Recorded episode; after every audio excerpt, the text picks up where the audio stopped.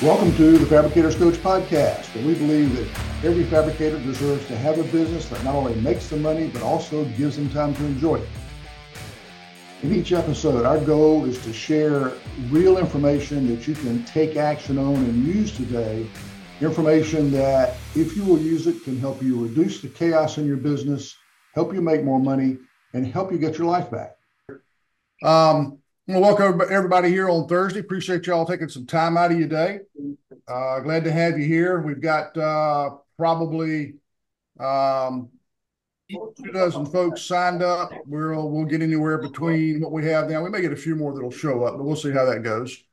Um, what we're going to do today is uh, we've got kind of a unique setup. We're going to cover, as usual, our our latest um, yeah our latest article out of the Slippery Rock Gazette which you can get a copy of uh, at fabricatorscoach.com. Select the blog item and uh, blog menu selection and, and download there.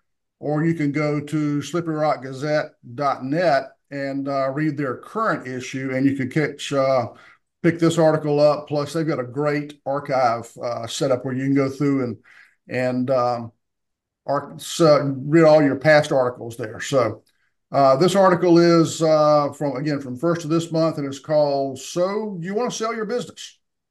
And appears we have uh, struck a nerve somewhere, so we've got a lot of folks who are interested in in talking about this and looking at this. So we're going to uh, to dive into it. The way we're set up with this is we've got basically about you know there may be 30 minutes of prepared content, but this is really more of a discussion than a presentation. Uh, I've got a guest, Coker's Center with us. We'll introduce in just a minute, but this is uh, this really is designed to be some peer-to-peer learning. You folks will have some questions. Some of you may have some experience along the lines of today's topic. Uh, so we'll be, you know, doing a little bit of presentation, also asking a lot of questions. And as we ask questions, if nobody answers, I'll call on you. So get ready for that. You, you can run, but you can't hide. Um, We've got about uh, we've got this set up for 60 minutes, but as usual, we'll stop at the top of the hour, and then we will just leave the meeting open for another 20 or 30 minutes in case somebody else has got some some specific questions and and things like that uh, that they want to discuss maybe one on one. So we do that as a just a way to kind of help you out a little bit. Um, one of the things we also do is we convert these webinars to podcasts. Uh, so we'll go through and, and re-listen to this, re-listen to the recording afterwards. Anything that sounds um, a little, uh, maybe a little personal, a little confidential, we'll cut, we'll edit those out. So uh, don't worry about things like that. Reason we do this, you know, folks ask, well, why do you put the time and effort into the articles and the webinars and podcasts and all that? I truly believe that it's important that your business not only makes you money, but also gives you time to enjoy it. And, and the way to do that, if you're struggling with it, is to find time to work on your business and not just work in your business. And so we do these webinars to give you some some suggestions on how to do that. Uh, so hopefully they'll they're helpful for you. Before we get into the the content here, um, let's do some introductions. And I think the first first introduction really uh, we've got a, uh, a guest co-host who also helped write the article, and it's Chase Busenbark. Uh, Chase, you want to take just a second and just uh, introduce yourself for the folks? Absolutely. Thanks. Thanks, Ed. Um, my name's Chase Busenbark. I come from the stone industry for for my entire life. My my family's owned a fabrication shop uh, close to around the St. Louis, Missouri area for the last 20, 22 years. And um, I've been fully involved up until the last couple of years.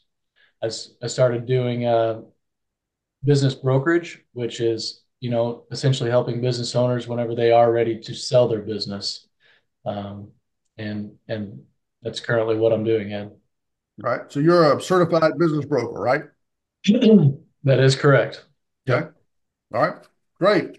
So let's dive into the the meat of this thing here we we tried to in well let me back up. For those of you that uh, that haven't been here before quick introduction for for me. Obviously i'm i'm ed young. I've got over 40 years experience in manufacturing business ownership and coach coaching. I've worked with literally hundreds of companies in a lot of industries including this one. Uh, my first project in this industry was over 20 years ago I've owned my own brick and mortar business, so I understand those of you who are owners, you know, how how lonely it can be at times as that one person on an island by yourself having to be responsible for everything. I also ran a countertop shop for a few years, so I think I've got a pretty decent feel for the business and the industry, and I've dealt with a lot of the challenges that um, a lot of you folks are dealing with every day. So, again, welcome and thanks for taking time out of your Thursday. In the in the article you know, we start talking about the the uh, the topic of selling your business. There's a lot of things you can get into. So we tried to hit kind of the top two or three key items, and I think one of the biggest ones that, at least from my experience talking with business owners who are actively selling or who are, you know, getting ready to make that decision to sell, is answering this question: What's my business worth? Um, and one of the reasons I think this is an important topic, not just for the the obvious reasons of you want to sell it and, and get some money out of it, is that it seems like every time I have this conversation with an owner, it's not a happy conversation. And um, I, the reason is I think folks don't understand a lot of times how a business is valued. One of the most common ways to value a business is just take net earnings, multiply it by a number, and you get a value there. And there's it's a little bit more to it than that. I've oversimplified it, but Chase, you want to kind of walk us through a little bit about how this net earnings or EBITDA and, and the multiple, how that drives the value of a business. Kind of educate us a little bit, please. Yeah, yeah, I'd be happy to do that. So, whenever whenever I analyze a business, um, first of all, you know, I'll kind of we'll take the tax returns, we'll take the profit and loss reports, and we'll look at the balance sheets to see where you know where you're at as far as all the assets in the business go. And and, and kind of step one is to compare those profit and loss reports to the to the actual tax returns. Um, sometimes there can be a, a difference there that you know working with the accountant versus what you're kind of reporting on the profit and loss report itself. Some of those differences um, or you know could be depreciation could be amortization depending on how long you own the business. Um, but after looking at your profit and loss reports because this is what you're generating uh, to, to keep track of your business um, we'll, i'll kind of walk through it line item by line item with the business owner and and kind of understand it. And it's a process called normalizing those income statements. So to normalize those income statements, you may have some some expenses that we call it uh, discretionary expenses that a new buyer may not have. So um, some of those numbers could change, and sometimes there are multiple business owners. So um, a, a new buyer buying that business by themselves, they may look at it like, well, there are multiple business owners and and someone's getting a, a larger salary than if I were to replace that one business owner with someone with a you know sixty to eighty thousand dollar a year salary. So kind of you know, and I don't I don't want to get right into the weeds, Ed, right off the bat, but um, just just taking those numbers and valuing it from a um, from from a couple different standpoints, right? It's good to analyze it from a couple different ways. So we'll take those EBITDA values that you that you referred to, Ed, earnings before interest, taxes, depreciation, and amortization, and kind of put a multiple on that. And then also on top of the EBITDA values, um, add back in owner's wages. So, um, and, and then that's kind of a separate multiple and compare those multiples. So, okay. So what what are some uh, so basically we're taking kind of the net earnings, doing an analysis on that and and kind of normalizing that because each business has got some different aspects for how they handle their money. And and as we all know, business owners, we're we're trying to do things to minimize our, our tax impact. So you got to you kind of factor that in there when you look at what the earnings of the business are. But then we've got to multiply that by some number. Um, so Chase, what's what are some typical multiples that you see in the business, just to kind of give everybody kind of a bottom line before we get into the details of the multiple? Yeah, yeah, absolutely. So what I see primarily is probably anywhere from um, two to four times on the net profit. Okay, so you, if you've got a business that's making a profit of, say, a half a million a year, just to pick a number, then the business could be worth somewhere between two to four times that, which is a million to two million dollars a year, is what you would look to receive for the business. Is that what we're saying? That's correct. Now, Okay. it's it's it's a lot more simple with, businesses out there that aren't nearly as asset heavy as what this industry is. So, Okay. you know, if if they don't have a whole lot of assets, that multiple becomes much more justified, I found to a business owner because their investment hasn't been quite as heavy, you know, on the front side throughout the the career of the business. Um, in this in this industry, we all know that you know you you can keep investing, you can keep investing, um, and then even after you've invested, you could feel like you could invest more, and be, and that'd be a benefit to you, make your life easier on a day-to-day basis, right? And then and then not to mention, you know, the inventory values as well.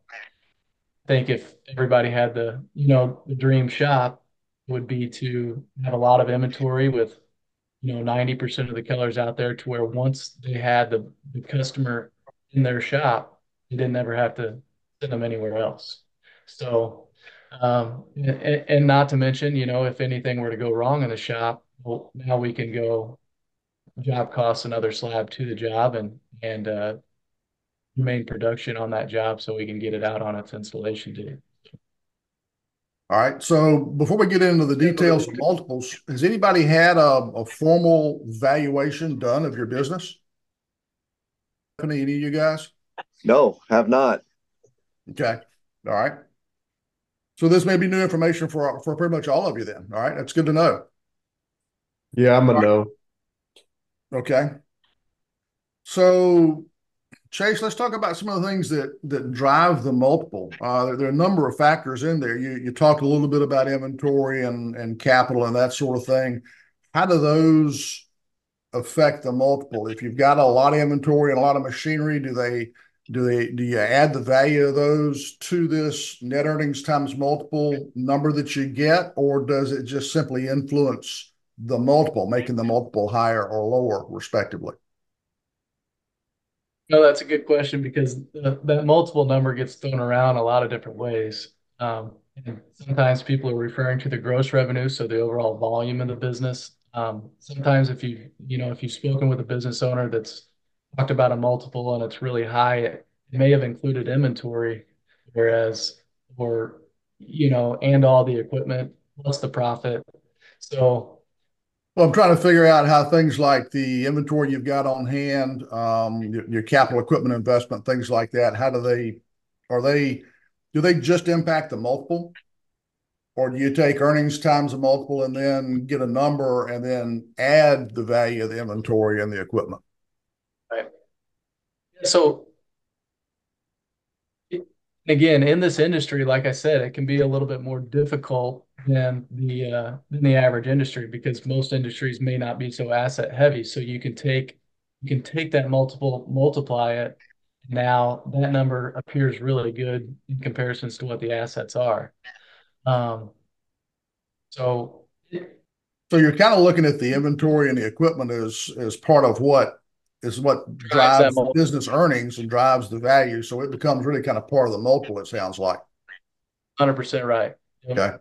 Without right. those, without those assets, you're not creating the cash flow of the business, and, and maybe not without the inventory.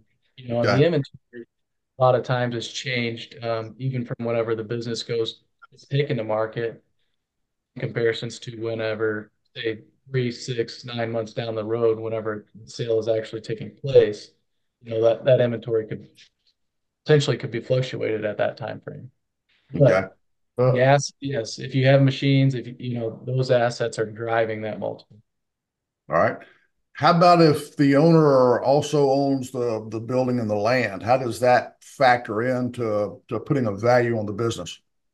Yeah, that's a great question. Um, you know, I, I think it's great practice. Um, you know, if you're leasing the property, it's already going into the expenses. What a lot of business owners that I see do, they own the they own the real estate as well. and they may have a you know 500 1 million one and a half million dollar piece of real estate and so to put that into perspective it would be you know it's good practice to take what a market rent rate would be on that real estate and and you know have it as an expense towards the business so and that'll give you a lot clearer picture as well if a buyer were to come in purchase that let's say hypothetically you wanted to be the landlord and you wanted to keep that real estate but sell the business, um, you're going to want to charge them something. If you're not doing that yourself, then it's not affected on your, you know, on your personal books.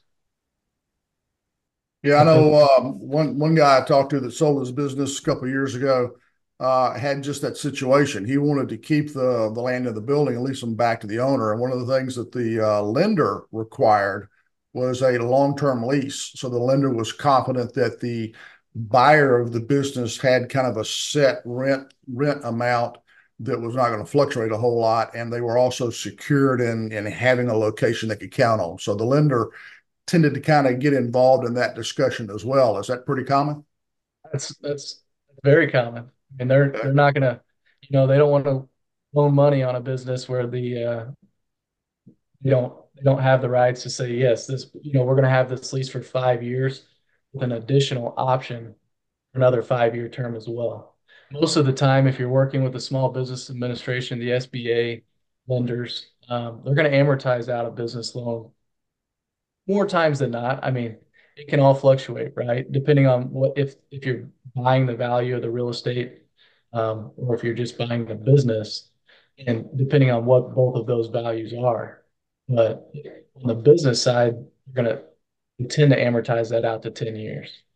If it's if the real estate is over 51% of the overall value, then what they'll do is is kind of take a weighted scale and say, okay, so if I have the overall transaction, let's say it's um, $2 million and one and a half million is the real estate, 500 is the business, then maybe we'll amortize that out to say 18 years, 20 years, depending on what that scale is.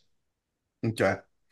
All is right, it better so, to separate these out when you're looking at a business and just deal with the businesses separately, deal with the building separately? Because it's really it's two different type of buyers, you know, probably that are going going after that. You know, if if you're in the current position of ownership, you're wearing two hats. You know, you may look at it as own the real estate, and without this real estate, I don't have a business here. But in the eyes of the lenders and the eyes of everyone else, you're you're still wearing two hats, and that's why it's important to um, you know to charge yourself that market rip rate back to the business. Um, so so wear those two hats. Say I'm actually even though I own both, I'm the commercial landlord, and if I were to rent this building out, how much would I want to how much would I want to rent it for? And then apply that to the books on the business as well. Because that's going to give you a more accurate representation of yeah. profit is. We do rent back to the business now, so the uh, but it's all in the same ownership group. So right. that's so you know um, that's okay as well. If you have an idea, you know, and then um, kind of getting outside of just business value, but typically real estate income is you know taxed at a lower rate than what the um, what your ordinary business income would be taxed at. So hypothetically, to separate those entities, this would be something you'd want to check with your you know your CPA on, but uh, might be able to save you a little bit. Yeah, one of, one of the things that I've learned in in talking with business owners going through this process is it's not just the seller and the buyer talking and a, and a broker, you know, helping helping facilitate that conversation. There's a lender that's going to stick their nose in, have their requirements. You've got an attorney that's going to have recommendations they're going to make sometimes, and you've got a CPA that's going to say, "Hey, from a tax standpoint, you got to look at this." So it ends up being uh, it can be a really complex um, complex process with lots of different moving parts. It sounds like there ends up being a lot of people involved in the transaction. So it, it's not just as simple as, yeah, I want to sell my business and it's sold tomorrow. You know, there's there's a process that goes behind it, but um, what I try to increase, or, or a business broker does, is try to increase that value as much as possible. You know, working with the right um, attorneys if someone doesn't have representation or working with, um, you know, the right lenders that that uh, be a little bit more familiar with, certain industries or certain things. Help that out. Yeah, and obviously this can be a obviously be, be a pretty complex process. We're not going to cover all the ins and outs today, and, and a lot of a lot of weeds we can get into. We want to try to kind of hit the high points and give you a flavor for a few key things to kind of help you get ready for the process.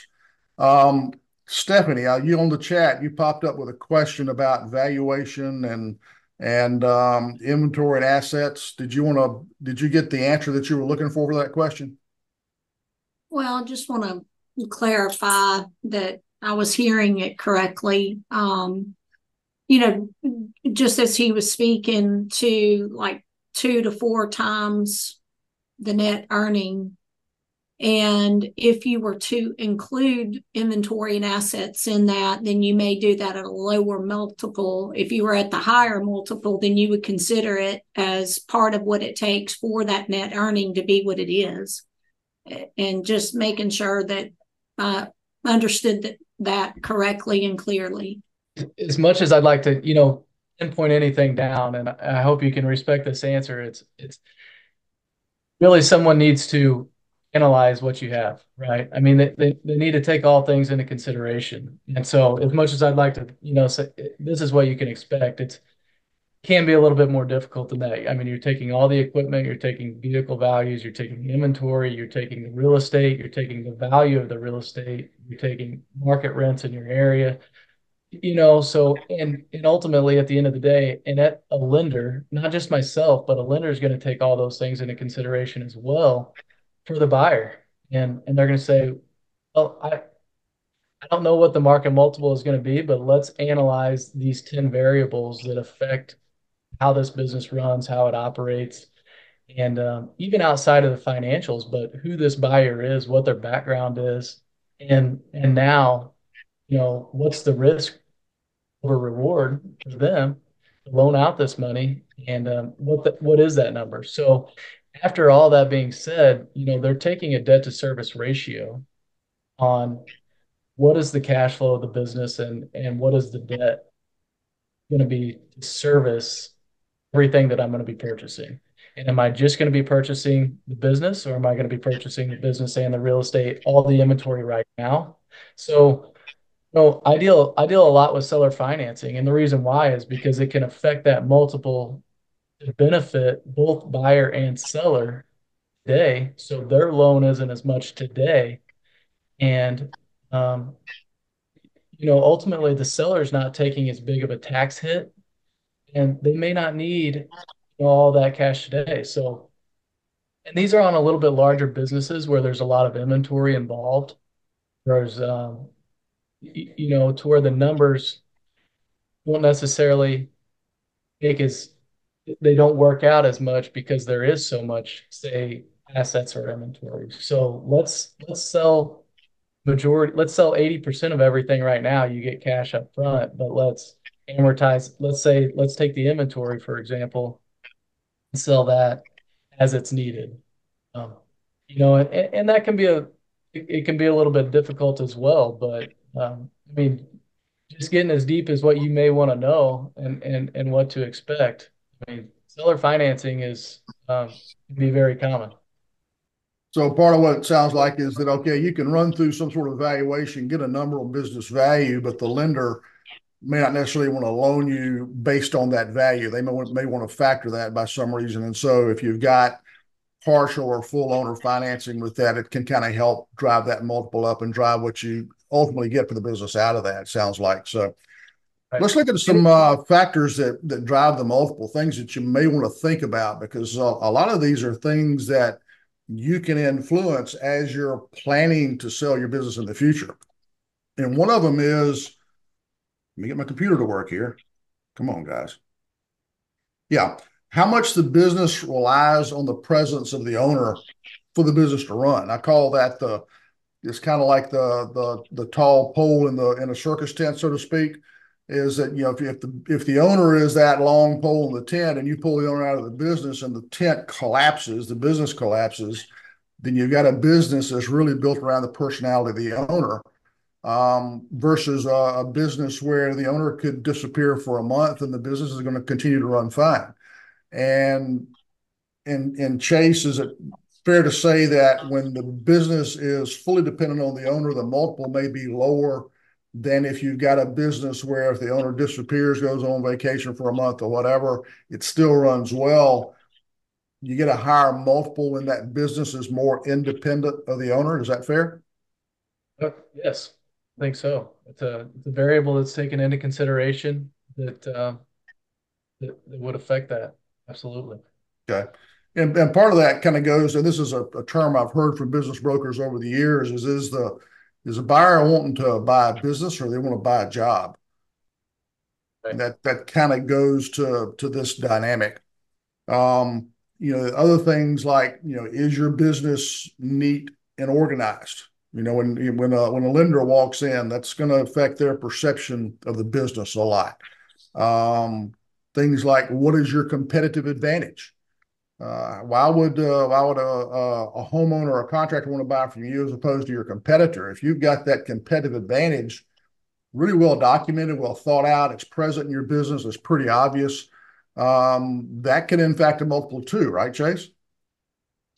Absolutely can. Yes, profit margins. Um, that's a you know that's a big one.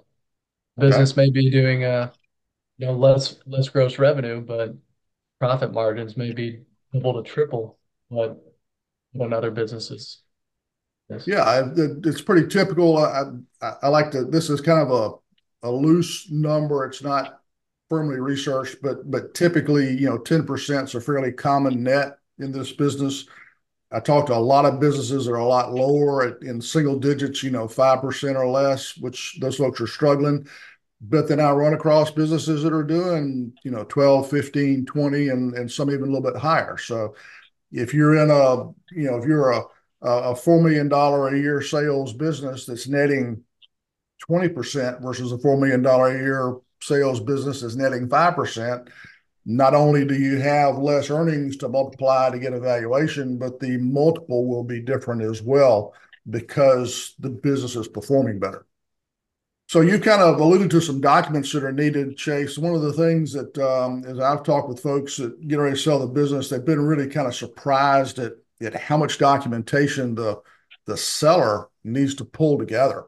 And I've got kind of a list here. I'm going to put them all up on screen and just kind of let me get them up on screen, then I'll let you kind of talk to them if you would.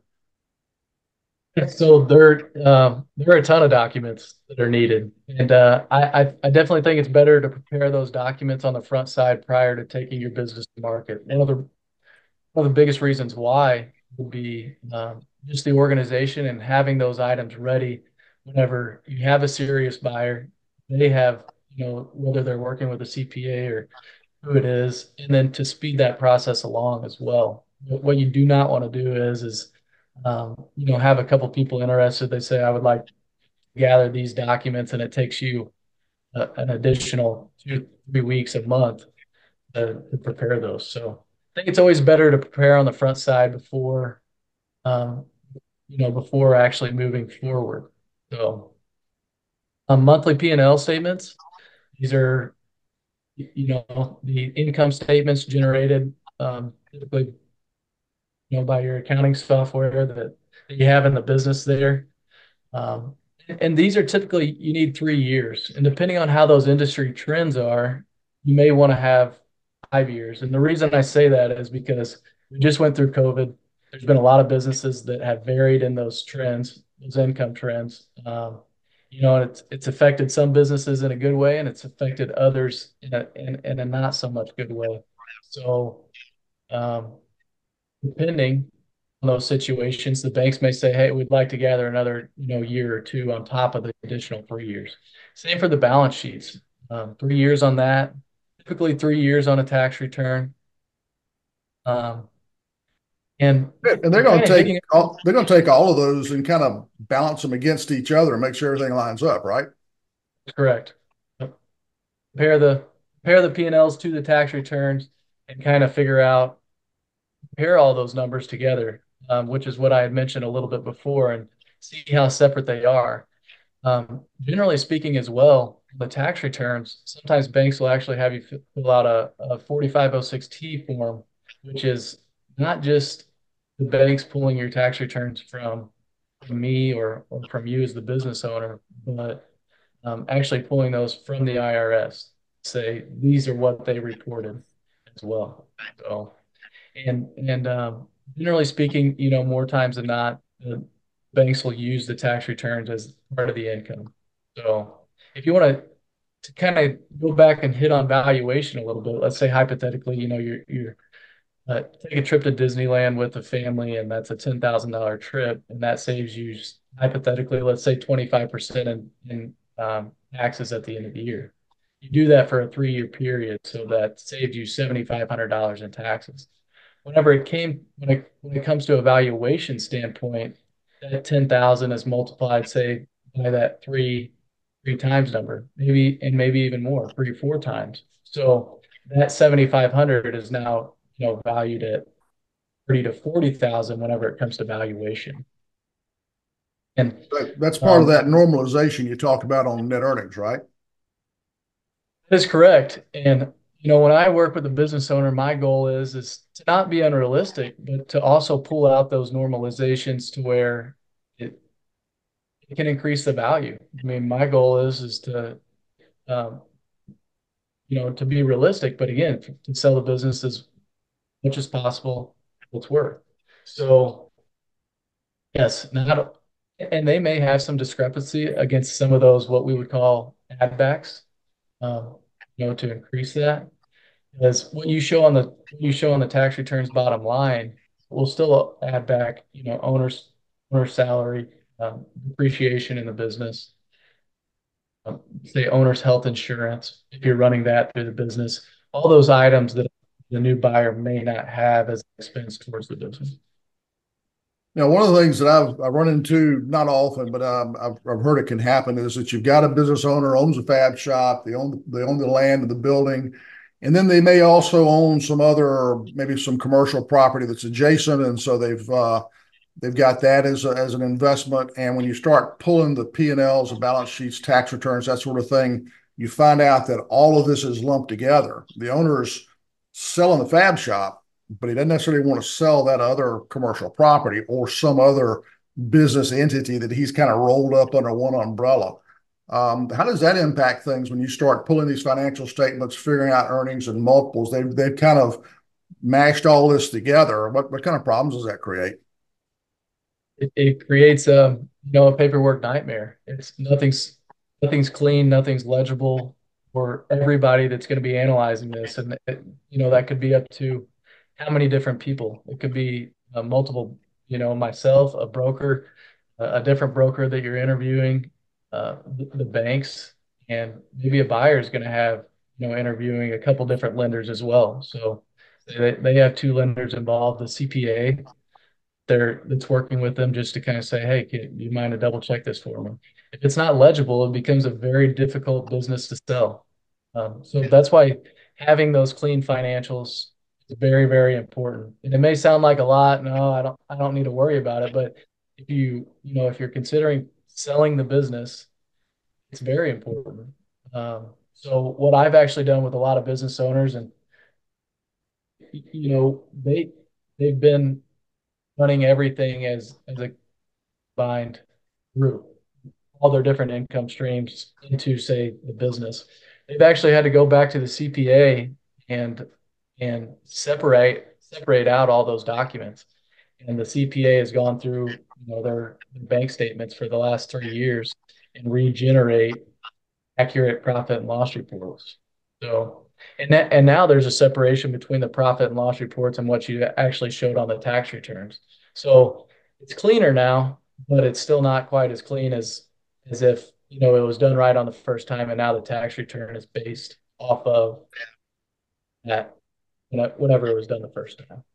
Yeah. So that um, I would imagine that when a when there's a a, letter of intent, and we'll talk about that process in a minute, where a prospective buyer wants to you know start looking at the the valuation of the business and looking at all these documents, and then a lender takes a look at it, and all of a sudden you've got to do a pause, sort all this stuff out, regenerate P&Ls, balance sheets, et cetera.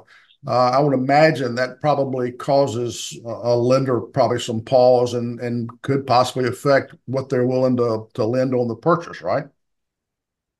That's correct.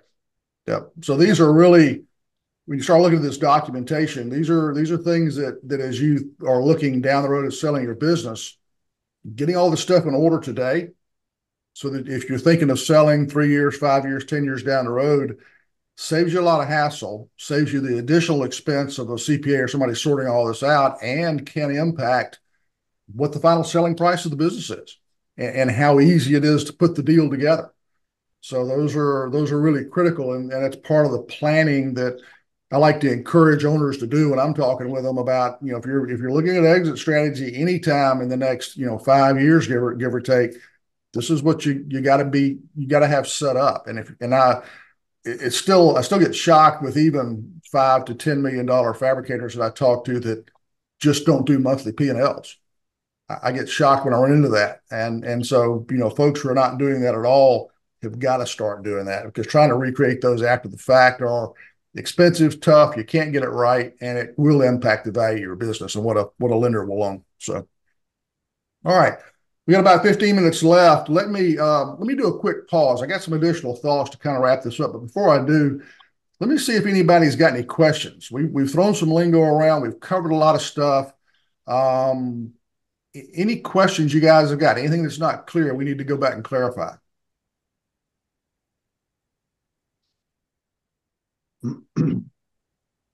Yeah, I think uh, I stepped out for a quick second when you were going over um, one of the biggest multiplier factors being, you know, the involvement of, uh you know, the owner and, you know, how well the business can run without the owner. Yep. You know, can you, I mean, can you just expand on that for for a quick sec and and really, you know, what what that looks like, you know, for for smaller shops, you know, sub 2 million shops that, you know, where the owner's pretty much doing most of the heavy lifting all the time? Um, you know, how does a guy like that, you know, prepare to, you know, ever, you know, look at selling? It's a great question. Chase, how would you answer that one?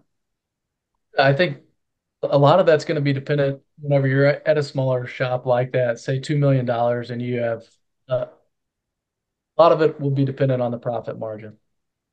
So that $2 million, hmm. you know, if if you're a company that's profiting 5%, that's $100,000. And at the end of the day, that's, you know, that's all the profits that the business or cash flow is being generated by the business, right? So you can look at that as that's 100% of the salary being taken. Now, you're a business that's profiting, say, 20%-25%, and you can hypothetically say, "If I wanted to replace myself with a position, and they're gonna do, you know, 80% of the work that you're, say, putting in right now- Mm-hmm... $100,000, that profit is 20%, well, now there's a lot of money left on the table to say, "Yeah, I have someone that's doing my job, and I kind of still oversee everything, but I'm not the guy that's doing the sales, and taking that sale, going out to template the next day, you know, programming the job, and then ultimately going in for installers as well, whenever they're not, you know, whenever they're not showing up. So if you've got a $2 million business and netting 5%, that's gonna be a really... It's a it's a tougher sell. It's it's also tougher from a valuation standpoint, but if you got one that's netting a $2 million business, netting, say, 20%-25%, then now you've got a lot of additional cash that a prospective buyer can say, "All right, I can I can take some of that cash and hire a salesperson, hire a templater, and I can learn to run, you know, the the day-to-day ops part of the business and eventually work myself out of it." You know, there's there's a little more for a potential buyer to work with than if, say, the business is only netting 5%. Man, are you looking at, I mean, does it matter if on your reporting, are you looking at cash basis or accrual basis, or does it matter? You know, the majority of businesses in this industry are accrual basis. Um, mm. You know, they're they're not pizza shops that they come in, they give them cash today, and then they they walk out the door and the job's done. You know, they'll, they'll give you the deposit, and uh, it's so so the majority of these industries are um, accrual basis. Well, and, and when, your, hmm. and when you're looking at three to five years of of what are the patterns for the business, which is part of what you're looking at with all these this financial analysis and all these financial statements, they're looking at um, at the you know what's what's the the long term trend. So cash versus accrual is not quite as critical when you start looking at that. Um, Courtney, you look like you raised your hand. Did you have a question that you wanted to ask? Thank you. Yeah, yeah, I did. Um, so I, I just had a question about net earnings. Um, the way we do our business, we we're, we're a you know, corporation, so we pay ourselves, you know, a W two, me and my brother. But we do take draws from the business, and ultimately that kind of comes out of the net earnings.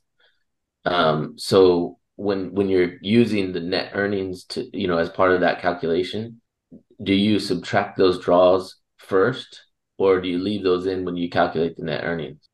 So it sounds like are you you're an S corporation, uh, filing as an LLC as well? Yeah, we're S corp, yeah. Yeah. Okay. So there will be a there will be on your tax return there will be a uh, I believe it's a K one. Yeah, K one. Yep.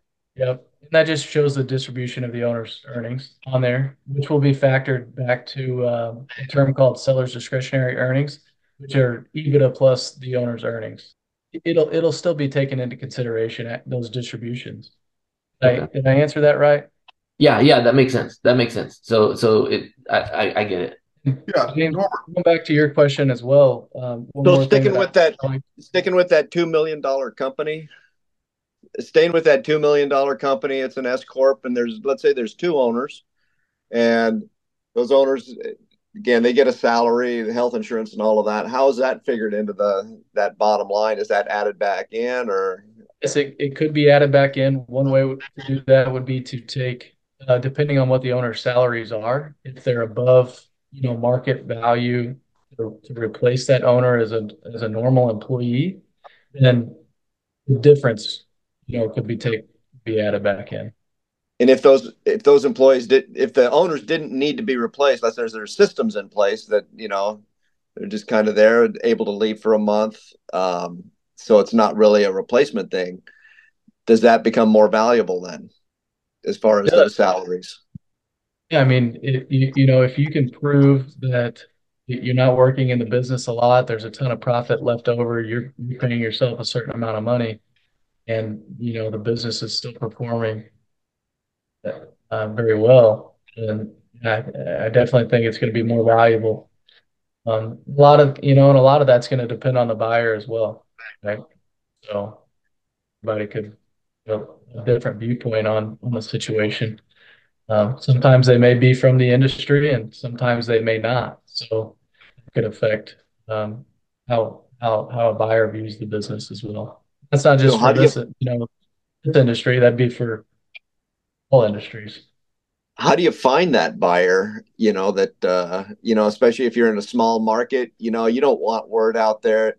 You know, you, are basically opening books, which I, I guess you'd have an NDA on it or something like that if they look at it. But but still, how do you find that buyer without um, just kind of spreading it out in the industry? And uh, it's you know you know this is that's a great question. Let's say this is probably what brings uh, the majority of value to to what a business broker does outside of marketing it on say the MLS as, and just publicly marketing it, right? You know, business brokers don't tend to do near as many deals as what you know, a residential real estate agent would. It's much more time consuming. Have a you know I, I work with a, a larger company called First Choice Business Brokers, and I think our database is they, they say it's millions of people. So depending on what the you know what industry you're in, you can do direct mail marketing. Um, you can do, email marketing. You can we, we market it to different business uh, platforms. People are, you know, actively looking to purchase a business. And as far as the confidentiality side goes, create three different um, three different steps. So just kind of like a one page business overview, and uh, it, you know it won't have the business name, the location, anything like that, other than a general location. And general location will even be signed off by the business owner when taken to market um, as, as to how I'm going to advertise it. So, for instance, if you're in a super small market, you may want to market it to three or four different counties as opposed to one city where there are you know, 30 different fabricators. Four counties is our entire state. right. I'm guessing there's not too many shops in Kauai. Yeah, Hawaii Hawaii's a little unique in that respect. Yeah. Right. Although uh, you know, you advertise Hawaii business for sale on the mainland, that that could have its own draw in itself, couldn't it? It could. Yeah. So I think the sound like the short answer is because you know if you're working with a broker, then the broker has got mechanisms for making that business visible, helping advertise it, um, and Chase it. Sounds like you guys have got ways to do that to to sort of protect the identity of the business. So you know, a guy like Norbert's not too worried about his customers running and you know jumping ship or his employees jumping ship, right? That's the overall goal. Yeah, yep. I mean that's that's the goal depending on what situation you're in. So do you guys work like typical real estate, eh, you know, where they do with uh, you know, six percent commissions and which are everything's negotiable? What what's in what's it, what are fees normally on the business brokerage? Absolutely. So I work off of a kind of a sliding scale depending on what the value of the business is. And uh, typical typical fees, I would say, uh, range from say, roughly six to fifteen percent and kind of right there in the middle is I would say the majority of the time. All right, we're getting close to our top of the hour. I would I would like to kind of wrap up the first hour, and then again we'll keep this open for twenty or thirty minutes. Let me hit a couple of uh, just a few closing thoughts to kind of round this out a little bit. Um, so one one thing I think it's important is that uh, typic, uh, typically buyers are more educated about this process than sellers. And so one of the reasons that that I wanted to start getting some of this information out there is that as I have talked with with business owners wanting to sell their business, they don't understand a lot of things we've covered in the last hour. And, and as you can probably tell, listening to the chase, there's even more information out there that's that's really important. That's that's good to know. And a lot of times, a seller will be, uh, excuse me, a buyer will be really um, really well educated because they will have studied and learned and asked questions and, and they're they're prepared. And it doesn't mean they necessarily have an advantage, but I think it's important for a prospective seller to get educated on the process so that you don't get surprised. I've I've talked to business owners who have have been through this process and they've been shocked at, at how much work it was and that sort of thing. Uh, so I think you know preparing for that now is really important. We've talked about the documentation that's needed. Obviously, if you want to change how well your business runs without you, that's not an overnight change. That's something that you can do to impact your multiple. If you want to make changes to to drive your net earnings up, impact that EBITDA number, that's not a, obviously not an overnight change. So those are things to start with now that are that are really important. If you think as you prepare for whatever life after this business looks like for you, and so a good game plan is to to have a, a goal. What is it you want to do when you're not doing this business anymore? And start to put some numbers around. All right, if I want to travel and I want to go, let's say I've I've been you know drooling over the Viking cruises brochure and I want to do every cruise they've got for every river in Europe, you know, something like that. Well, you can sit down and figure out, okay, the you know the the penthouse suite for those things cost X number of dollars and the flights, and you can start putting some numbers around this stuff. Uh, if you want to go play the great golf courses of the world because you love golf, um, what are the greens fees at St. Andrews? What's it cost to stay there? You know, you, you can start putting numbers around this kind of thing, plus your regular living expenses, and figure out what it is you need to net from the sale of your business that gives you that goal, that objective. It puts a number on it that's something that's tangible. And then if you take the information you got here today, or you talk to somebody like Chase and do a formal valuation, get the current value of your business. And so what that does is now you've got a current value, you've got a desired sales price, a desired value you'd like to have. Figure out your time frame. Do you want to do that in three years, five years, 10 years? What's that look like? So now you've got a metric business value that you can track. You've got a time frame, and you can start to put together that game plan to get you where you want to go. And I think that's really important to to have that thought process and begin that that planning process now. That's really critical because as you can tell, hopefully from the last hour, jumping into the sale of a business is much more complex than selling a, a house or a car, or anything like that. It can take a lot of time, a lot of effort, and a lot of things you got to do. And you can influence what that sales price is. So that's that's important to look at. Um, something else I think will help you out as well is that you know we like I said earlier, we've only covered a few topics here. Uh, one of the things that I've done, Chase was nice enough to sit down with me and we uh, we recorded three podcast episodes where we kind of did a deeper dive into some of these factors in those podcast episodes. Uh, if you hit fabricatorscoach dot uh, not fabricatorscoach dot well fabricate their own fabricatorscoach.com and they're also on any of your normal podcast platforms that you listen to. If you hit the Fabricators Coach podcast, you can pick these up. We preceded those three episodes with Chase by three episodes with a guy named Aaron Crowley. If you don't know Aaron, he owned a fab shop for over 20 years, um, sold it a couple of years ago. We talked through his experience in selling the shop and what he went through. He was almost totally unprepared, and he a lot of the things we've talked about that could be challenges. He ran into those and more. Uh, Aaron's also the guy who uh, developed the no lift install cart, so you may have heard his name from there. Uh, but the three episodes from Aaron have already been posted. And then I think the episodes with Chase, I don't know the timing on those offhand, but if I think the first one may be up, or if not, it'll be up in the next week or two. And we're putting those out about every two weeks. So you can you can go through those six episodes, give you a good idea to to, to get a little bit deeper dive.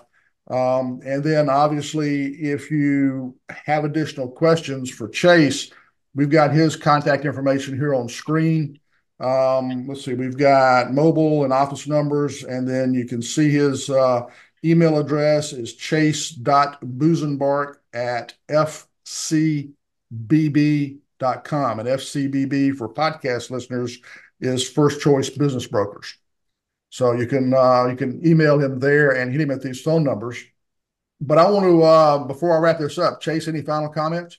You know, I'd be more than happy to talk with whoever may want to do a potential value. I, I don't typically charge anything for like for this to have the conversation, to analyze things, and just kind of give you, you know, some some uh, feedback as far as that goes. I mean, to get into, you know, real real valuations and and uh, very very in depth level valuations. You know, there's sometimes two thousand dollar price points depending.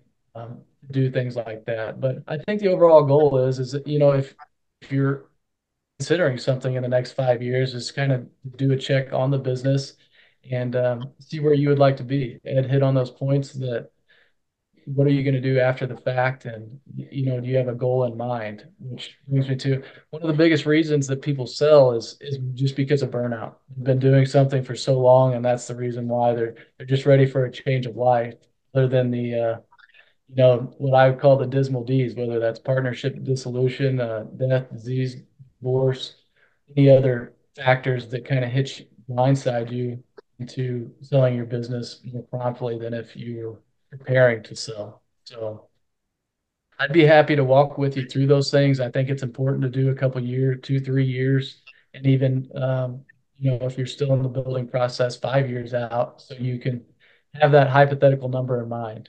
So uh, one of the guys had mentioned that how did, how did how are valuations affected? Businesses are typically sold off the, the historical cash flow of the business, you know, um, which is where a lot of business owners, well, it has the potential to do this, and if I were to land this other cabinet maker, you know, we'd have the potential to do this. I think the main thing that you should take away is is uh, if if it has that potential, it's good to put that potential in place that you see fit prior to the selling pro you know selling your business because then it will it will uh, affect that multiple and it, will affect the valuation of your business overall from a, uh, a historical standpoint. All right. Well, we've run. Well, thanks for that, Chase. We've run over just a few minutes, and I apologize for folks who've had other things scheduled. But do want to thank you for taking time out of your Thursday. Hope this has been helpful for you. Uh, if you've got questions, comments, you can contact either one of us. Again, thanks for, for joining us here on, on the webinar.